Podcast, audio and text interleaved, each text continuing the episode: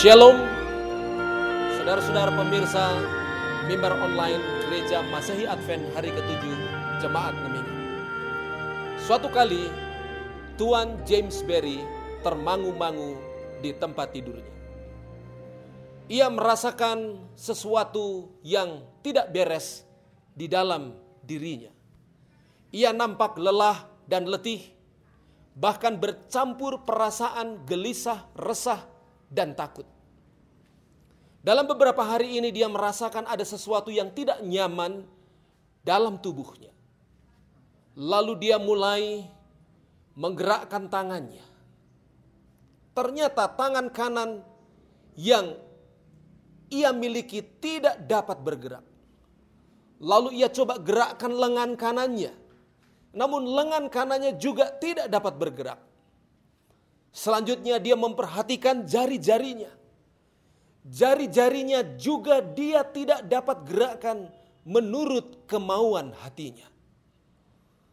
Lalu dia mulai membayangkan sesuatu yang menakutkan.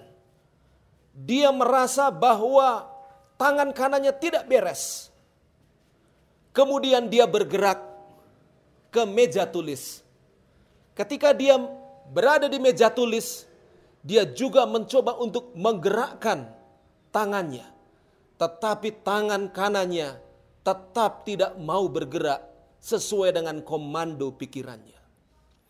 Akhirnya dia mengetahui bahwa tangan kanannya lumpuh. Tuan James Berry adalah seorang penulis dan seorang pengarang. Dia hidup mencari nafkah dari pekerjaan menulis buku. Dia mulai membayangkan masa depan yang suram, masa depan yang gelap yang dia akan alami tanpa peranan tangan kanan. Di dalam pikiran yang galau, nampak di dahinya ada butir-butir keringat yang keluar karena ia begitu cemas dan takut. Ketika dia membayangkan masa depan yang buruk yang dia akan alami, tiba-tiba ada senyuman kecil di bibirnya. Dia tiba-tiba mengingat akan seorang sahabatnya yang sudah almarhum yang pernah menulis surat kepadanya. Dia langsung membuka laci-laci yang ada di meja tulisnya. Ketika dia membuka laci-laci itu ada banyak tumpukan surat. Dan di antara tumpukan surat itu dia menemukan satu surat dari sahabatnya yang bernama Robert Falcon Scott. Siapakah Robert Falcon Scott? Robert Falcon Scott adalah seorang kapten kapal yang memimpin rombongan untuk mengadakan perjalanan dari Skotlandia menuju Kutub Selatan. Diperkirakan perjalanan mereka akan memakan waktu lima bulan. Robert Falcon Scott adalah seorang kapten yang memimpin rombongan dari Skotlandia menuju Kutub Selatan. Perkiraan perjalanan mereka pulang pergi memakan waktu lima bulan. Tetapi rombongan Robert Falcon Scott tidak pernah pulang. Mengapa? Karena Robert Falcon Scott bersama dengan rombongannya tewas di Kutub Selatan. Ketika dia membaca surat yang dibaca, dikisahkan dalam perjalanan Robert Falcon Scott, ia menceritakan bahwa ketika badai salju menerpa rombongan Robert Falcon Scott, mereka tahu mereka terjebak oleh kematian. Mereka tahu mereka akan menghadapi maut. Tetapi justru mereka memiliki semangat dan percaya dan menyanyikan lagu pujian bagi Tuhan. Di dalam surat yang ditulis oleh Robert Falcon Scott, di situ tertulis, James Berry, seandainya engkau melihat keadaan kami, engkau akan bangga sebab kami menyanyikan pujian bagi Tuhan ketika maut datang menghampiri kami. Robert Falcon Scott bersama dengan rombongannya akhirnya ditemukan. Dan sepucuk surat itu tertuju kepada James Berry diberikan kepada James Berry. Dan di bagian surat itu pada bagian akhir yaitu tulisan yang agak kaku tertulis perkasalah bertahanlah dan tetap bergembira. Ketika dia selesai membaca surat Robert Falcon Scott, secerca harapan ada di dalam pikirannya. Dia membayangkan bagaimana Robert Falcon Scott yang siap menghadapi kematian tetap tabah dan gembira terhadap tantangan yang ada di depannya. Apalagi dia masih memiliki tangan kiri. Tangan kanannya lumpuh, tetapi tangan kirinya dapat berfungsi dengan baik. Bukankah ia lebih beruntung daripada Robert Falcon Scott? Kemudian Robert Falcon Scott bangkit semangatnya, bangkit harapannya, dan akhirnya dia menjadi seorang penulis terkenal dengan tangan kirinya. Oh saudara-saudaraku,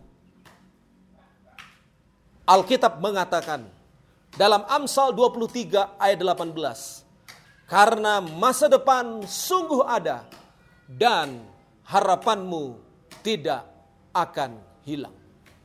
Seringkali kita bertanya-tanya ketika kita berada dalam situasi dunia yang penuh penderitaan. Ada penyakit, ada kelaparan, ada peperangan, ada kejahatan, ada bencana alam terjadi Bahkan saat ini kita sedang santer menghadapi wabah COVID-19 yang bukan hanya dialami di tempat kita berada, tetapi di Indonesia bahkan belahan dunia yang lain. Sehingga kita bertanya-tanya, adakah harapan untuk dapat hidup penuh kedamaian di dunia yang tidak menentu ini? Apa yang Alkitab katakan? Apakah Alkitab memberikan kepada kita petunjuk bahwa dunia yang sebentar lagi akan hancur dan tamat ini, kita masih tetap mendapatkan solusi? Harapan atau pengharapan adalah satu kunci yang penting bagi kita. Harapan atau pengharapan bukan hanya penting, tetapi maha penting dalam kehidupan orang percaya.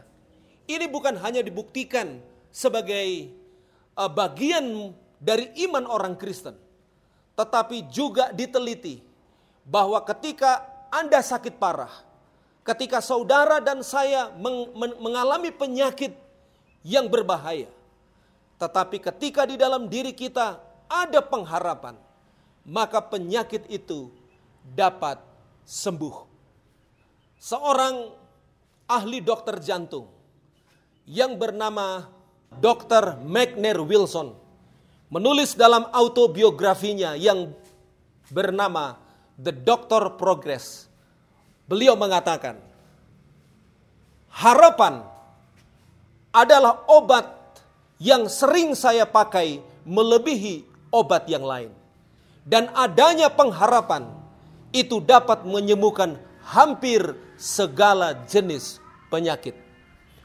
Bapak Ibu Saudara sekalian, menurut penelitian, apabila seseorang hidup tanpa pengharapan, apabila seseorang hidup dengan kebosanan, maka lambat laun jika dia hidup dalam lingkungan yang demikian, dia selalu hidup dalam pesimisme, tidak memiliki harapan, maka dalam kurun waktu 18 tahun ia akan meninggal dunia. Bahkan seorang profesor kedokteran dari Cornell University yang bernama Dr.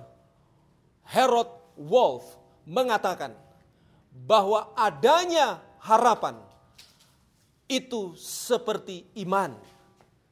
Adanya tujuan hidup seperti obat. Ini bukan hanya isapan jempol belaka atau mitos atau kepercayaan atau sugesti semata. tetapi ini telah dibuktikan secara ilmiah melalui penelitian. Saudara-saudaraku, kita memerlukan harapan. Kita memerlukan kekuatan harapan di tengah dunia yang semakin sulit ini. Pada kesempatan ini, saya mengajak saudara-saudara untuk membaca firman Tuhan yang terdapat di dalam Mazmur 137 ayat 1 sampai 4. Apabila saudara memiliki Alkitab di rumah, boleh dibuka dalam Mazmur 137 ayat 1 sampai 4. Saya akan bacakan buat saudara. Demikian bunyi firman Tuhan. Di tepi sungai-sungai Babel, di sanalah kita duduk sambil menangis. Apabila kita mengingat Sion, pada pohon-pohon ganda rusa di tempat itu, kita menggantungkan kecapi kita. Sebab di sanalah orang-orang yang menawan kita, meminta kepada kita memperdengarkan nyanyian. Dan orang-orang yang menyiksa kita meminta nyanyian sukacita. Nyanyikanlah bagi kami nyanyian dari Sion. Bagaimanakah kita menyanyikan nyanyian Tuhan di negeri asing? Latar belakang pasal ini adalah cerita bahwa bangsa Israel, bangsa Yehuda, mereka hidup jauh dari Tuhan. Mereka murtad kepada Tuhan. Gantinya mereka menyembah kepada Allah yang benar. Mereka menyembah kepada Baal. Mereka menyembah kepada Asyera. Dan menyembah dewa-dewa kekafiran. Dan akhirnya mereka harus didisiplin Tuhan. Mereka diizinkan oleh Tuhan untuk diangkut ke Babel, diangkut ke negeri asing, dan di sana mereka berada di, di tepi sungai Babel dan dipersilahkan untuk meratapi keadaan mereka. Di tepi sungai Babel, mereka meratapi keadaan mereka. Tahukah saudara, ketika orang Yehuda dibuang ke Babel, yang dibawa ke Babel bukan hanya orang-orang biasa, tetapi ada juga cendikiawan-cendikiawan, raja-raja, pangeran-pangeran, termasuk yang diangkut ke sana adalah pegawai-pegawai bait suci. Pegawai-pegawai bait suci adalah orang-orang Lewi yang pekerjaan mereka setiap kali ibadah di bait suci, mereka memainkan orkestra bagi Tuhan mereka memainkan nyanyian bagi Tuhan. Sementara sekarang mereka berada di negeri asing. Mereka dipaksa untuk menyanyikan nyanyian bagi Allah asing. Jadi bagi mereka ini adalah suatu hinaan. Di tengah kesusahan hati mereka, mereka berpikir masih adakah harapan untuk pulang? Masih adakah harapan untuk kembali? Mereka berada di negeri asing, rindu tanah air. Saat itu Tuhan mengerti isi hati mereka. Lalu Tuhan melalui Nabi Yeremia memberikan surat edaran dan surat edaran itu kita bisa baca di dalam Yeremia pasal 29 ayat 10 dan 11. Saya ajak saudara-saudara untuk sama-sama membaca Alkitab yaitu surat edaran, surat kiriman dari Yeremia kepada orang-orang yang terbuang di Babel. Yeremia 29 ayat 10 dan 11. Demikian bunyi firman Tuhan. Sebab beginilah firman Tuhan apabila telah genap 70 tahun bagi Babel, barulah aku memperhatikan kamu. Aku akan menepati janjiku itu kepadamu dengan mengembalikan kamu ke tempat ini. Sebab aku ini mengetahui rancangan-rancangan yang ada padaku mengenai kamu, Demikianlah firman Tuhan, yaitu rancangan damai sejahtera dan bukan rancangan kecelakaan untuk memberikan kepadamu hari depan yang penuh harapan. Pernahkah saudara kehilangan harapan? Pernahkah saudara menghadapi masalah sehingga saudara seperti berada di sebuah terowongan yang gelap yang tidak berujung? Tetapi tahukah saudara bahwa sebagaimana orang Yehuda yang melihat tanpa pengharapan, tetapi Tuhan melalui Nabi Yeremia, melalui Nabi Yeremia memberikan harapan bahwa mereka akan kembali. Maka kesusahan, situasi yang buruk yang saudara dan saya alami juga pasti akan mendapatkan solusi. Seperti secercah cahaya di ujung terowongan. Kalau kita membaca di dalam Alkitab kisah seorang nabi yang paling sabar, itu tidak lain adalah Ayub. Sebenarnya Ayub adalah orang yang pantas untuk berputus asa. Seorang yang pantas untuk tidak memiliki pengharapan. Betapa tidak ketika segala sesuatu berjalan dengan baik, tiba-tiba hal yang tidak diinginkan terjadi kepadanya. Dia harus kehilangan anak-anaknya. Dia harus kehilangan hartanya. Hartanya ludes habis dalam sekejap. Bahkan istri yang harusnya mendampingi, mendorong dia untuk supaya mengutuki Tuhan. Bahkan harta satu-satunya yang dia miliki, yaitu kesehatan tubuhnya, dia mengalami sakit bisul, barah yang mematikan di sekujur tubuhnya dari batok kepala sampai ke ujung kaki. Dia memiliki alasan untuk putus asa, bukan sampai di situ. Bahkan sahabat-sahabatnya, teman-temannya bukan menjadi teman-teman yang baik, tapi justru teman-teman yang menghakimi dia, teman-teman yang tidak mendukung dia di dalam kesusahan hatinya.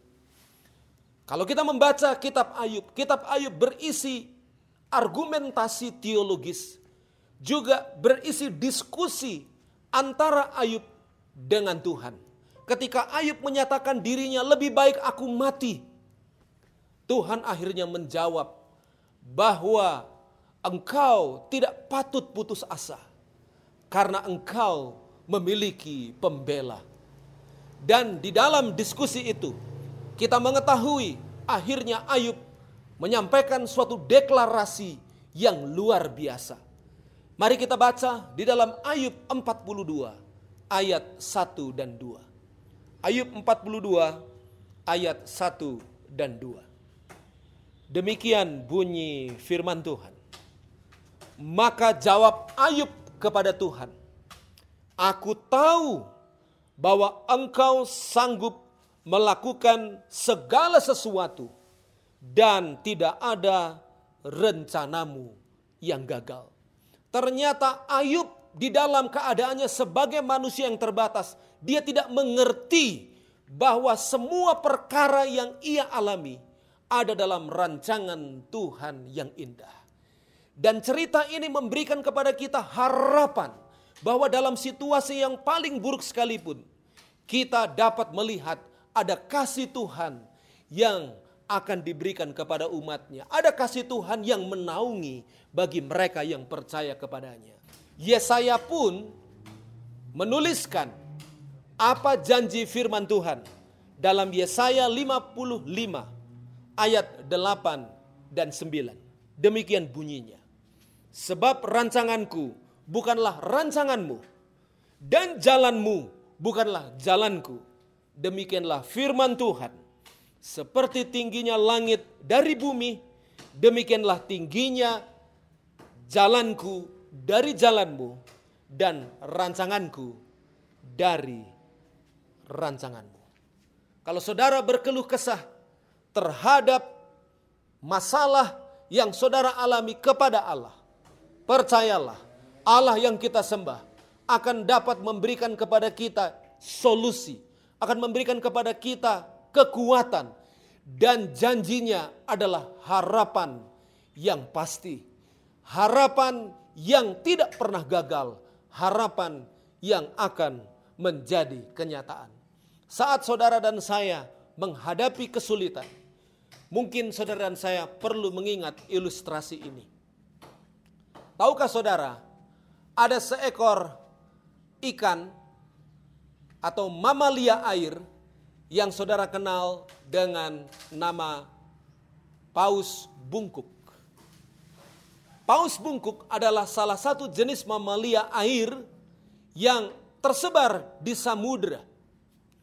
Dan tahukah saudara, seorang peneliti mempelajari bahwa paus bungkuk atau ikan paus bungkuk ini mengalami revolusi. Revolusi dalam arti dia dapat menyanyi. Paus bungkuk ini dia panjangnya 6 sampai 12 meter dan dia memiliki bobot 36 ribu kilogram atau 36 ton. Dan mereka suka menyanyi.